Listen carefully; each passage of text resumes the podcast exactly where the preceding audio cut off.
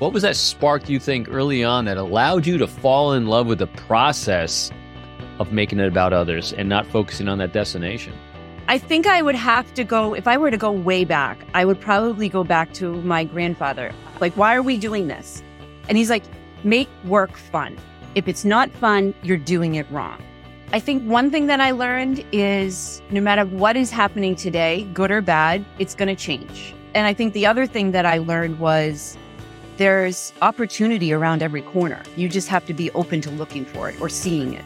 Welcome to the Forge by Trust podcast. I'm your host, Robin Dreeke, professional speaker, former U.S. Marine, spy recruiter, best selling author, and your trust and communication expert. Coming up next on the Forge by Trust podcast. I realized this, you know, later on when I started my own business that selling isn't something we do to people, it's something we do with them. It's it's in it should be for them before it is for us. It took me a long time to get to that point. Suddenly light bulbs were going off that I've been making this all about me and that's why it's so hard. That's why it's not working. And how do I shift that? How do I change this very human aspect of thinking of my own safety, my own things that I need? How do I shift that? That something's been instilled in me for the last 30 or 40 years. How do I change that? Welcome to the Forged by Trust podcast. My name is Robin Dreeke, and I'm honored to be your host. The Forged by Trust podcast is a show where we explore the essential skill of forging trust for building an innovative culture and exceptional leadership. Join us as we delve into the behavior skills and communication techniques required for success and learn from the best in the industry. Our guests include spies, spy recruiters, master interrogators, best selling authors, thought leaders, and innovators who will share their insights on building teams, partnerships, and exceptional leadership by forging trust. Stop settling for less and learn how to master communication skills you need to move beyond transactional relationships and into mutually beneficial collaboration and partnerships. Whether you're a student, entrepreneur, C suite executive, or parent, forging trust is the key to unlocking your potential. Today's episode, Buyer First Sales Success, your blueprint for empowering customers, is with my good friend and author, Carole Mahoney. Carole Mahoney is an accomplished author, speaker, and sales expert from Unbound Growth. Her recent book, Buyer First Grow Your Business with Collaborative Selling, she provides a revolutionary sales success method that has helped countless entrepreneurs, founders, and salespeople achieve remarkable growth. Get ready to gain valuable insights and discover the power of collaborative selling as Carole shares her expertise and strategies. Let's dive in and take your business to new heights. During today's episode, we talk about falling in love with the process and not the destination, making work fun, finding patience, and it's not all about me. Hey, Carole, welcome to Forged by Trust. We've talked and chatted so much over the last bunch of years. It's so mm-hmm. nice to have you on the other side of the mic because you are a true inspiration in so many aspects of life. But anyway, just welcome. Thank you so much for having me. It's nice being on this side. Isn't it great? you just get to be you. No thought, no prep, just deep diving on everything you've done in life and big, massive congrats on Buyer First, an amazing book of your life's journey, really. Because I know you've put in a lot of reps. You've been working on it for years. I think you said about yeah. five years total. Yeah. And well, I mean, I, the writing took about two or three years, but like the research and the testing, that took about 10 to 12 years. So it's a long time coming. You are a recipe for resiliency, which I want to get to. And so reading the book, it was really compelling to me because it's not just a book about, you know, sales, which is definitely your life's passion. Yeah. And I'm going to get into that. But it's also eh, like many selling books that are written well. It's a, it's a life skills book. Mm-hmm. It's a mm-hmm. book about how to focus on others. As we're wearing our shirts, uh, for yes, those looking at YouTube, channel, it's not about me which is also self serving since my first book, it's called It's Not All About Me. Which um, inspired um, the shirt, by the way. I know. So everything we do today is self serving. I'm reading your book. I'm like, oh, I recognize this. This is fun. I love this. And she's right on the same sheet of music because it's all about everyone else. Yes. And so that's what I wanted to get to. So what was really fascinating to me is your life arc and your journey. And a lot of people don't have what you have, and that is you seem to have really fallen in love with the process. Yeah. You do this thing, a favorite author of mine, Joshua Medcalf. He's written a couple books. One is called Chop Wood, Carry Water. The other one that's really fantastic is called Pound of Stone, which is about how to put in reps. And Ryan Holiday speaks about this as a very stoic way about falling in love with the process. Robert Greene in his book on mastery is the same things about falling in love with the process and not the destination. Mm-hmm. What happened in your life? What was that spark you think early on that allowed you to fall in love with the process of making it about others and not focusing on that destination? I think I would have to go, if I were to go way back, I would probably go back to my grandfather. I called him Jaja because that's Polish for grandfather. And so when I was little, that's what I called him. And he would always say, like I would go into the garden with him. Actually, this ironically, I was in the garden this morning picking like a huge thing of green beans because I was gone for a week. But I remember going in the garden with him and complaining about the work. Like, do we have to do this? Like, why can't we just go to the grocery store and pick the beans like right off of the shelf? Like, why are we doing this? And he's like, make work fun. If it's not fun, you're doing it wrong. And for some reason that stuck in my head. And from there on out, whenever I felt like I had to do something that I didn't really enjoy, whether it was doing the dishes or the laundry, that voice in my head came back of how can I make this fun? And I think that's what got me to focus more on the process of doing something and the journey of it rather than focusing on the destination. Cause there were certainly times in my life, and I talk about it in the book where I looked at the thing I wanted to be or the destination that I wanted to get to. And I would get frustrated or I would give up or, you know, I would beat myself up for not getting there yet. And, you know, that was my grandfather's voice in my head. And then there's this Aerosmith song that talks about you don't promise the destination, you're only promised the journey. And I think right. that's the other thing that stuck in my head as well is that all of this that we're going through in life, we're not promised anything. We're only promised that we can take the next step towards it. And sometimes when you just are comfortable with where you're at and comfortable with who you are and taking the steps, it's like just being able to like stop and smell the roses, enjoy the steps that you're going through and the journey that you're going. And I think that just became a part of who I was over a period of time that I didn't even realize it actually until you just asked me that. Yay. and you you already went down another path that I wasn't thinking of because you mentioned your grandfather and him mm-hmm. basically inspiring you at those formative years of life to fall in love with the process. But you also mentioned your grandmother in the book, and I thought her her inspiration to you was also interesting about her salesmanship or saleswomanship, whatever yeah. you want to call it. Tell me about her a little bit. Which do you think she was a spark that gave you that inspiration to be into sales? Um, I think so because in, in part of my mind, you know, like she, she, she always asks these really sensitive questions. She was a real estate agent in the seventies. She was one of the first women to start a real estate brokerage when there, like, there wasn't women business owners. And, and so in that way, she definitely inspired me. Like, you know, I was, I had my, my Nana who she was, you know, a stay at home mom. She cooked, she cleaned. She was everything that you would think of a grandmother with cookies and everything. And then I had my other grandmother who was, you know, going to dinners. She was, you know, talking to clients, you know, business cards, all of these things that I kind of had these two juxtapositions to look at.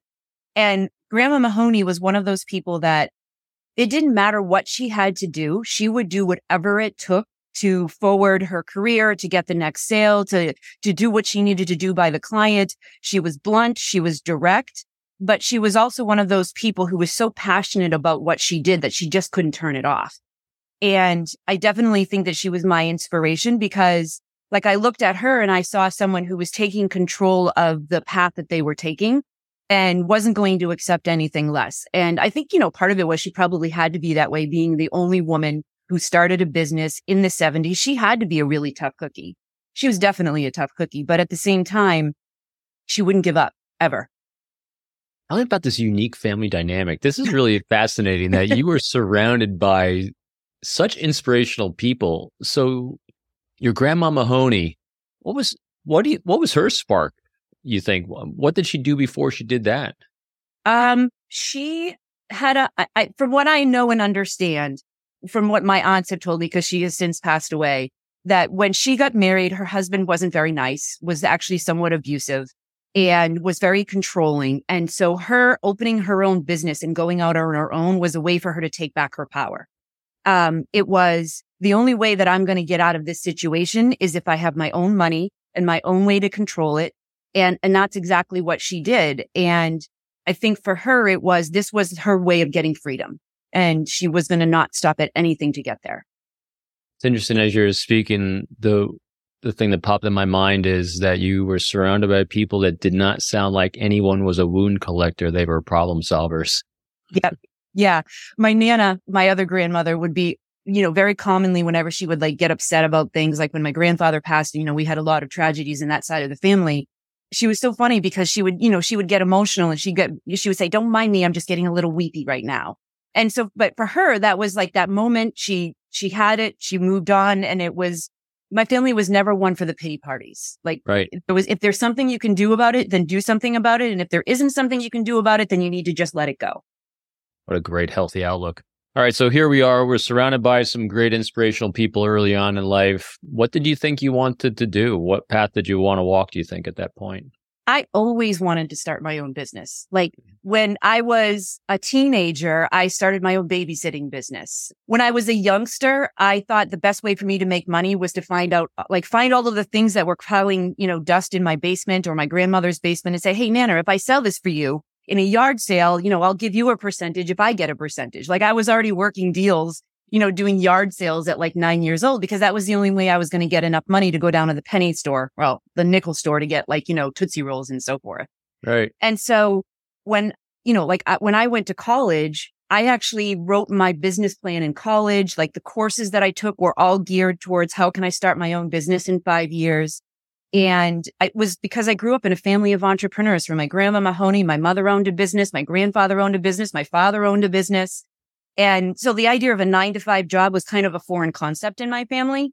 And so I always had wanted to do that. So I had so many small little businesses up until I actually started Unbound Growth that it was really just only a matter of time, I think. And when I got laid off from my corporate job, I thought, okay, my five year plan just became a six month plan because that's how long I had on unemployment to figure it all out. Right. And so I had, I had always had this passion for starting my own business because I didn't I didn't believe in the nine to five.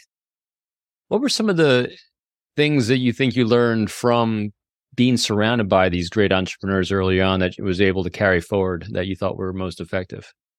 I think one thing that I learned is no matter what is happening today, good or bad, it's going to change. Like you can't rest on your laurels that just because you have this customer today that you're going to have that customer tomorrow. Like you always kind of have to be working for it. And I think the other thing that I learned was there's opportunity around every corner. You just have to be open to looking for it or seeing it. And, you know, one of the things that my grandfather, I w- would say, like, you know, he would come in, he had owned a sporting goods store as well as a welding business. And I remember coming in, uh, he would sit down at dinner and he would talk about his day and the things that went on. And it wasn't that he was complaining about it. He was kind of like brainstorming with the whole family about like, what is it that we're going to do next? And, you know, what's the next idea? And so dinner time was always, you know, like a conference meeting for, our, for the business. And so it was interesting that when, you know, when he would, you know, get into a, a pickle or he would re, you know, come up against a brick wall in some way. And same thing with my grandma Mahoney. It wasn't the, oh, woe is me. Why is everything so hard for me? It's like, okay, where's the opportunity in this challenge? Right. What is it that we can actually, how can we flip this around so that it actually benefits us and the family and so forth? So it was always trying to look at obstacles as opportunities, I think. Yeah. One of your favorite, one of my favorite quotes that you have in your book that I wrote down was selling change. I love that. Mm-hmm. So not just embracing change, but embrace it and then sell it because that's what you do when you're engaging life because everything, like you say, when it's, you can't stop time and time has changed. So yeah, that's awesome. The next thing that I, I was really curious about, and that's the experience you had that you shared in the book with your stepfather and him as a car salesman. Yeah. I, I found it pretty profound because despite that, and if you could walk us through that and what that experience was, but it, despite that, you decided to keep going with what you were doing because that was a seemed like a pretty sour taste. Yeah, yeah. He was the antipathy. He was the the epitome of the used car, the worst used cars mail salesman. How old, and I apologize, but how old were you at this time so we can see if I was five years old when he came into our household. Right. I was nine years old when my mother finally kicked him out, and it was. You know, and I think I might have actually been even earlier than that, but I remember it starting when I was five years old. And, um, he was, you know, he was the worst. he was a, a con artist, a manipulator, he didn't really care about anyone else. He only cared about himself and what he wanted. And he would do whatever it took to get what he wanted, no matter who he had to hurt or con or whatever the case may be. And, you know, and, and, you know, he, he sold cars that weren't safe. He did all kinds of the used car salesman tactics. And as a child, you know, I didn't really necessarily know any better. Thank God I had other role models. No one in mm-hmm. my family liked him. Like my grandfather wouldn't even be in the same room with them. So it was one of those things where I, it was this, this kind of major contrast between what I was seeing in my entrepreneurial family and then what I was seeing with this used car salesman, Jim, that you know, made me, yes, I wanted to start my own business, but it really gave me a disdain for sales because if this is what sales is all about, I don't want anything to do with it because I just kept coming up with the image of Jim when and anyone right. would say sales. I'm like, no, I'm not, I'm not going to be Jim. I'll, I'll do everything else but that. And, you know, like anything else, it only takes one or two to give something a bad name and stick in our, our minds that way. And unfortunately, despite all of the good influences that I had in my family, that one very traumatizing and negative experience with Jim was the thing that really set my mind against sales. And I realized this, you know, later on when I started my own business that selling isn't something we do to people. It's something we do with them. It's, it's in, it should be for them before it is for us. It took me a long time to get to that point. And then when I did, I was like, I've wasted so much time thinking about it this way. And that's kind of when I became inspired to share the story because if someone like me who, you know, had the, uh, you know, the predator Jim salesperson in their life at a young age, if I can turn my mindset around around sales, right. then I, I've got to believe that anybody can. What do you think was the first inspirational aha, humbling moment when you discovered well, you knew at an early age, I'm guessing that Jim didn't wasn't doing it the way that you wanted to do it and turn you up right. to sales what turned it around for you? What was that humbling moment? I think the humbling moment was, uh, and I write this in the introduction in the book, when I was at a, the rock bottom in the beginning of my business. Like I couldn't even buy groceries for my kids. I couldn't get Christmas presents for my right. kids. And I was like, I'm a failure. I've let my family down, both my ancestors and my current family. And I thought, you know, I, I thought of that four letter word that every business owner hates, which is job. Like I'm going to have to go get a job now. After being laid off from corporate, I was, I was, you know, didn't want to do that. And my sister had introduced me to her boss who was looking for someone to do mar- content marketing, which is what I did at the time. And I remember sitting in the interview and thinking, I really need this job. I really need this job. I've, I've got to get the bills paid. I, whatever I've got to do, whatever I've got to say to this person to get this job, I'm going to do. And then as we were having the conversation in the interview, he said to me, you know what? I'm having a really hard time making a decision. It's between you and this other person who I knew. And he's like, if you were me, what would you do? And the first thought I thought was, well, hire me because I need the job. But then my next thought was, oh my God, this is my sister's boss. And what if it doesn't work out and it makes her look bad? And then, you know, and then it's going to make me look bad. And then I'm going to, you know, not be happy in this role and I'm going to be miserable. And so is Jack. And then my sister is going to, you know, get egg on her face. And I thought, I can't do that. I can't go into this job knowing that I'm not the best fit. And so I asked a question and said, what is the most important aspect of this job for you? And when he told me what it was, and it wasn't something that I had the most experience in, I said, look, you know, I'd love to take the job. I must be crazy saying no to it, but I really think that you should hire, let's call him Frank, because I know that he's done that thing going to all these sporting events Then he really enjoys it. He loves it. I think you should hire Frank. And at that moment, the whole entire conversation shifted and he looked at me and he said, I didn't expect that answer and I appreciate your honesty. Thank you so much for making this decision easier for me. And then he said, you know what? I'm going to find other people that need your services so that you can get some more clients in.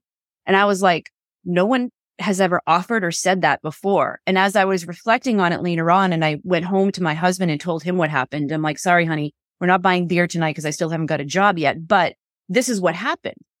And he looked at me and he said, well, maybe you just need to stop trying to sell people to get more clients. And I was like, huh. It was a little bit of a gut punch, but at mm-hmm. the same time, it was at that moment that I realized I've been making selling all about me and what I wanted, just like Jim did without realizing it. And that's when I realized that I needed to change the way that I thought about sales. I hired a sales coach I, you know, dug deep into what my own mindset was. I actually went to a therapist to deal with some of the traumas that had happened because of Jim and, and realized, and, and then I found your book, Not About Me. And suddenly light bulbs were going off that I've been making this all about me. And that's why it's so hard. That's why it's not working. And how do I shift that? How do I change this very human aspect of thinking of my own safety, my own things that I need? How do I shift that that something's been instilled in me for the last 30 or 40 years. How do I change that? And that's what kind of started this journey of understanding how we change our beliefs, how we change our mindsets and the impact that it has on our behaviors. But it was that one question, that one interview that started it all. So how did you shift that mindset? Because that's a big shift. And you, and you and you mentioned many great authors in your book. And one of my favorite also is James Clear with Atomic Habits. So Yep. what small atomic habit did you think you first put into place? And most importantly, where yeah, I'm, I'm trying not to have compound questions. I apologize. where did you get the patience? Because type A's like us, we have a hard time with patience. Yeah. Yeah, you demonstrated it phenomenally at this moment. I think that it was, this is going to sound silly, but the thing I think that started the change for me was really digging into what's personally meaningful for me. Like my coach actually challenged me. He's like, I want you to write down what your personally meaningful goals are. I want you to talk with your husband. What do you want life to be like in a year and two years and three years and four years and five years? And focus on one thing at a time. And I'm like, I'm not a materialistic person. I'm not someone who's going to like, I need a fancy car or a big house. So how do I, how do I write personally meaningful goals when it's not things that I want? It's experiences. It's a lifestyle. And he said, that's, that's exactly it. So mine was, I had to do a lot of dig deeping, right? I had to do some reflection and had conversations with my husband and said, okay, so neither one of us are into the big cars and the fancy houses and the big vacations. So what do we want our life to be like with us and the kids over the next couple of years? And we wanted to renovate our home. We wanted to get, be self-sufficient, get off of the grid. You know, I was raised, you know, my family on top of being entrepreneurs were big outdoor enthusiasts. So I was taught at a young age, you never leave the, you leave nature the way you found it or better mm. than you found it. You don't leave your stuff lying around. You don't litter. You don't do these things. You leave places better than you found them. And that was something that was really part of my core values is to leave things in a better place than I found them. And so starting with my environment, how do I create a home and a house where we're, you know, economically and ecologically sensitive to things? How do we create, you know, get off of the grid? We want to travel, but we know that we don't want to contribute to, you know, having to get on a plane all of the time. And so things like having new windows that save on energy efficiency, getting new siding, you know, putting a, a wraparound deck on our house. While these were things, it was the things that actually created a lifestyle for us that we valued. And so it was really digging into how do I want to design my life rather than settling for what comes my way? And when I got clear on what I wanted to design my life to look like, then it was just a matter of, all right, now what are the small steps that I need to go and to take to get there? Now, obviously, if you're a business owner or a salesperson or an entrepreneur, money, like we need clients because we need money to do the things that we want to do or to get the things that we want to get. And so when I started thinking about, you know, getting more work and more clients isn't just about paying the bills. It's about working with the kinds of people that are going to help me to create the kind of lifestyle that I want and that they also are, are in alignment with that. So that very first thing that started it all was actually sitting down, having the conversation with my husband and then writing down what we wanted our goals to be, what we wanted our life to be, and then breaking it down into smaller steps. Okay. In order for us to get new windows, we've got to, you know, take these steps to do that. It's going to cost this money, which means I need to get these amount of clients in. And then once I do that, we can have the windows. And so it wasn't just about, all right, I've got to pay the bills. It was, I've I've got a dream that I want to achieve and that by doing these behaviors, these actions, it's going to get me there. So when I didn't want to pick up the phone and call people, I reminded myself of my goal that this is the means for me to get to the places that I want to get to. So it wasn't just me forcing myself to do something. It was getting myself to do something in light of the goals that I was trying to reach. And ironically, that's when I started having fun with it. Like my grandfather had said years ago, make work fun work was miserable for me for a while. And I realized that by setting the goals, I was finding a way to make it fun for me. The first step is always the most challenging one because many people fear the start. Yeah. So what was your most what was the greatest challenge to the start for you that you think other people will also face or do face? As human beings, we are always looking for validation, right? Like when we were y- babies, we looked to our parents to see if we were doing the right things. And whenever we're trying to do something new or something risky, we seek the validation for that, that comfort, that security that we're doing the right things when we're going outside of our comfort zones.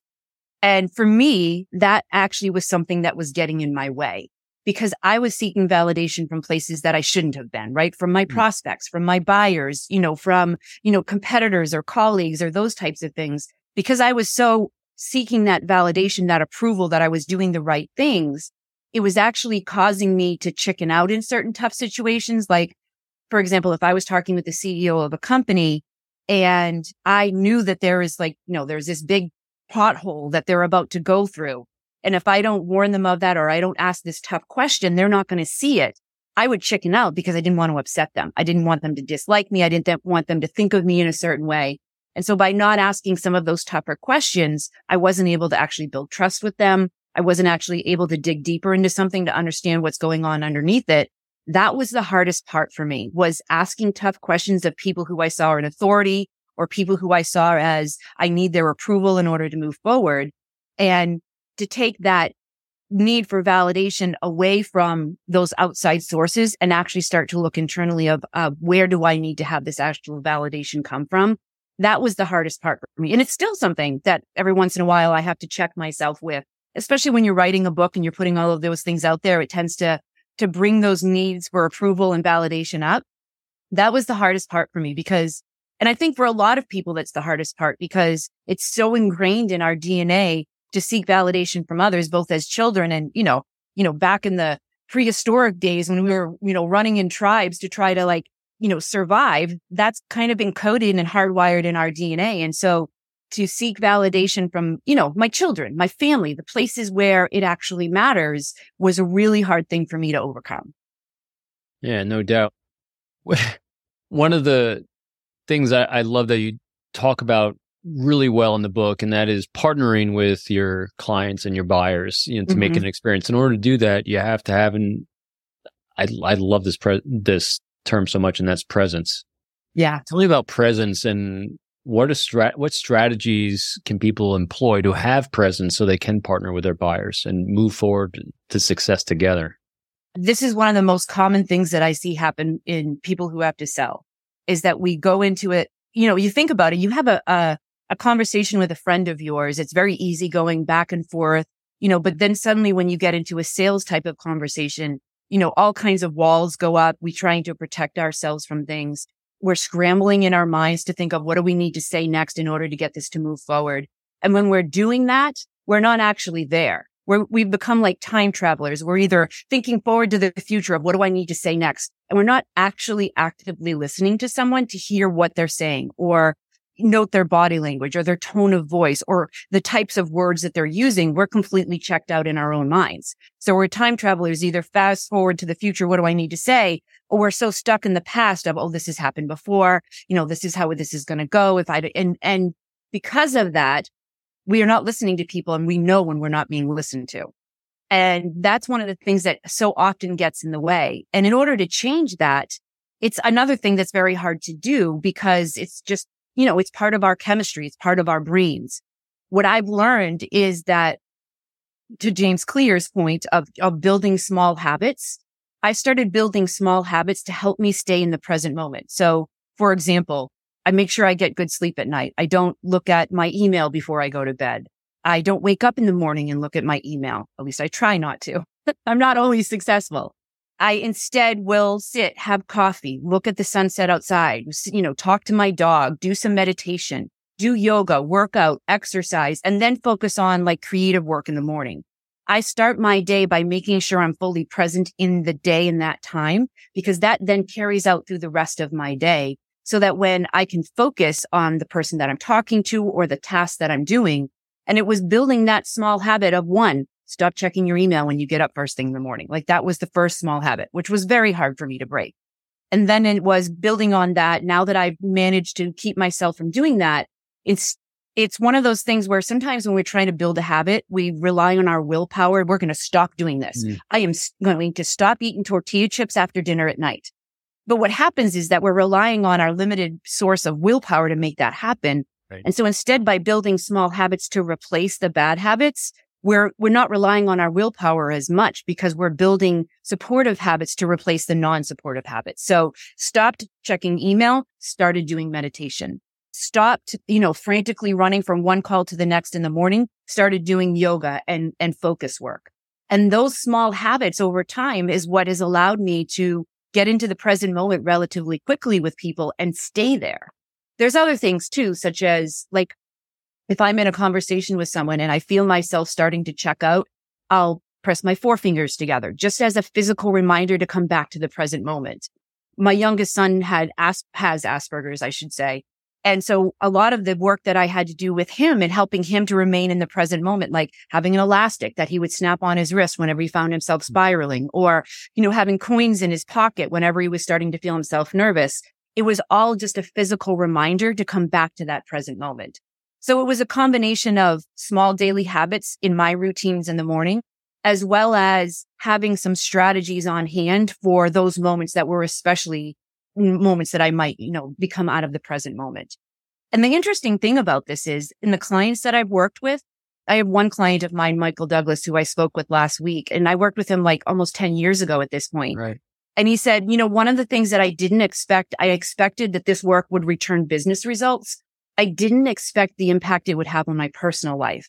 How being and learning to be in the present moment with my buyers has also taught me how to be in the present moment with my wife and my children and my family. And it's improved those relationships as well. And so that's one of the things that I found as well. My relationship with my husband improved. I realized the day that it was starting to impact my personal life when my kids looked at me and said, you know what, mom? You yell a lot less than you used to which was a bit of a gut punch, but also at the same time told me that this is going to impact our personal lives, not just our professional ones. The journey's working. mm-hmm. Yeah. So we could talk about the content forever, and we've only brushed the surface. Carole, presence hugely beneficial for personal and professional lives. As you said, you gave great tips and techniques for that. What's maybe one or two other things that you could cascade on top of that to help people move forward, especially entrepreneurs that feel stuck in, in how to put a buyer first? So if you're feeling stuck mm-hmm. in that you're not really, you know, getting anywhere else with your buyers, one of the most common, you know, so the two most common behaviors that I see with people that I work with, the changes that they have and the ones that I also went through as well. One is that presence, being in the present moment with people and being calm and cool and collected in those moments. And then the other one I guess I would say it is a sense of curiosity and always mm-hmm. wanting to ask another question, to learn yes. a little bit more, to dig a little bit deeper. And so the two behaviors that I typically see change most often is active listening and asking really good questions. And even in our question asking, sometimes, you know, one of the exercises that I have people go through the book is I want you to write down the top five sales questions that you typically ask. And then I want you to apply the wee wee factor to it. And the we we factor is how much are you talking about me, we, and I and what I want? And how much are you actually talking about your buyer? Hence the we we factor. And that's one of the things that I, you know, actually practice with my husband. So when I first started doing this process, I didn't ask enough questions of my buyers. Like I would answer, ask enough questions to learn like a pain point that they had. And then I would jump on it. Oh, this is how we're going to solve that. And this is how we're going to do that but never really dug in any deeper to truly understand why it was a problem for them and what they had tried and the impact of it and what they thought a solution would sound like. I just went, went in with my pitch. And so when I started this work on my own mindset and being in the fully present moment and not seeking others' approval so that I could ask tougher questions and not feel ashamed of it, I guess you could say, or embarrassed. Right. I started learning to ask questions of my husband. So like he would come home from work he would come down here into my home office. And if I wasn't on the phone, he'd say, okay, it's break time. And he would start to tell me about his day. And actually, this was one of the things that I, I took from your book, The Code of Trust, is I was telling him things, right? So he would go in and say, you know, this is happening at work. And I'm like, well, you should do this and you should do that. And he would look at me like, you know, you don't have any idea what this is like at work and that'll never work there. And, and we would get into this argument because, you know, I'm a management coaching consultant. Of course I know what I'm talking about. And why aren't you listening to me? You don't value my advice. And what it really was is that he, he didn't feel that I understood what was going on to be enough to be able to offer such advice. So in, what started as him coming downstairs and us getting into a fight about his day, when I stopped telling him what I thought, making it about me and started asking him, why do you think that they think that? Or, you know, if you were to say something like this, how do you think that they would react? Right. And by asking those questions, he's like, you know, I never thought of that before. I think I'm going to try that. And I was like, why didn't you try it when I told you to do it last week? But it was simply because I asked him the question to collaborate with him to get his feedback on how he thinks it would work. All of a sudden, it became a great idea. And, you know, at first I was like, oh, well, I'm a woman and that's why you're not listening to me. No, it's because I kept telling him rather than asking right. questions to collaborate on a solution. And that's when I realized I was telling him what I wanted to tell him. I was getting all of these dopamine releases in my brain because I was talking about all of the things that I thought and wasn't giving him the opportunity to actually have some input in the conversation. And when I realized that, I was like, oh, that's what I'm doing to my buyers. And so what I would say to everyone out there is if you're feeling uncomfortable asking a lot of questions, start practicing on the people around you, like the grocery store clerk, your Uber driver, you know, your, your family when they come home from work, your coworkers. Ask them more questions about themselves. Have them be open ended questions where they have to give more information and not just a yes or no answer. And my husband learned this, right? Like he finally figured out that this is what I was doing with him. And then he started doing it to all of his coworkers. And he's like, I am amazed how easy it is to get people to talk about themselves. but that's one of the things that we do in sales is, is we want to get people to open up to us so that we can understand what's really going on with them. Yeah, you did a phenomenal job of explaining. It's not about being curious about what it is you want to know. It's being curious about things that they want in their lives to solve their problems. And exactly. It's it's because it makes it all about them and it's not yep. all about me. right. And then, you know, the thing with this t-shirt was I was having coaching clients at the end of every month. You know, when you're in sales, you have a quota, you have an end of month that you need to meet. And if you haven't met that the week before, suddenly you're in panic mode, right? And so they're pitching really hard and, you know, telling people why they should buy because they were desperate to get the deal in. And what that happens is we, st- we tend to talk all about ourselves in those moments because emotionally we're so invested in it. And so I created this t-shirt for them so that at the end of the month, they could be reminded that it's not about me and my product and my service. It still needs to be all about the buyer. And I'm not going to be able to force them into a situation or convince them or manipulate them or persuade them. It has to be something that we've collaborated on together. And ironically, that was the thing that actually accelerated the sales process versus them trying to push their agenda. 100%. Absolutely love it. Carole, what's one or two things I should have asked you that I didn't ask you that I you want to make sure that you shared before we get going? I would say there's a lot of sales books out there. And one of the things that I reasons that I wrote this book the way that I wrote it is because a lot of the sales books out there, they will tell you what you should do based on their limited experience. And not that that's necessarily bad or wrong, but we need to base our function in sales and even in human communication based on research and science, not just on this is how we did it before, because things change so quickly. If we don't understand the root causes of why things are the way they are, one, we're not going to be able to anticipate how they might change. But two, we're always going to be struggling to figure out what to do next. And if we understand the root causes of things, of why people do the things that they do and why people don't do the things that they should do, then we can have a clearer understanding, I think, of how to engage with people in more meaningful ways rather than just, you know, let's throw the spaghetti at the wall and see what's going to stick kind of thing.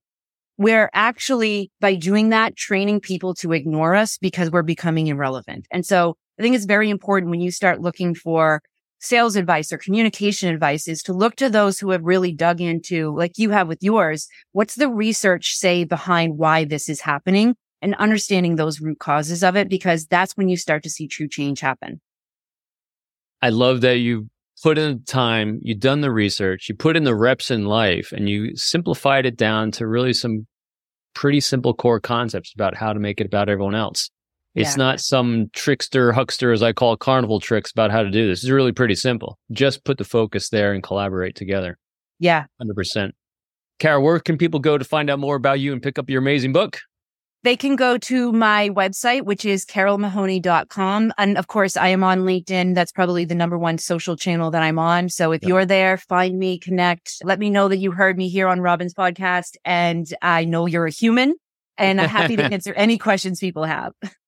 She is awesome to interact with. I've followed, been following Carole for years. Absolutely love her content. Carole, thank you so much for doing what you do and putting amazing content out for the rest of the world to benefit from. Thank you so much for having me and the inspirations that you've given me as well. Ah, you're too kind as always. Thank you for tuning in to another episode of Forged by Trust. Remember, if you want to forge trust, it's not how you make people feel about you that matters, it's how you make them feel about themselves. If you're interested in more information about how I can help you forge your own trust building, communication, interpersonal strategies as a coach, you're trusted advisor for your organization or yourself, please visit my website at www.peopleformula.com. See you next time on Forged by Trust.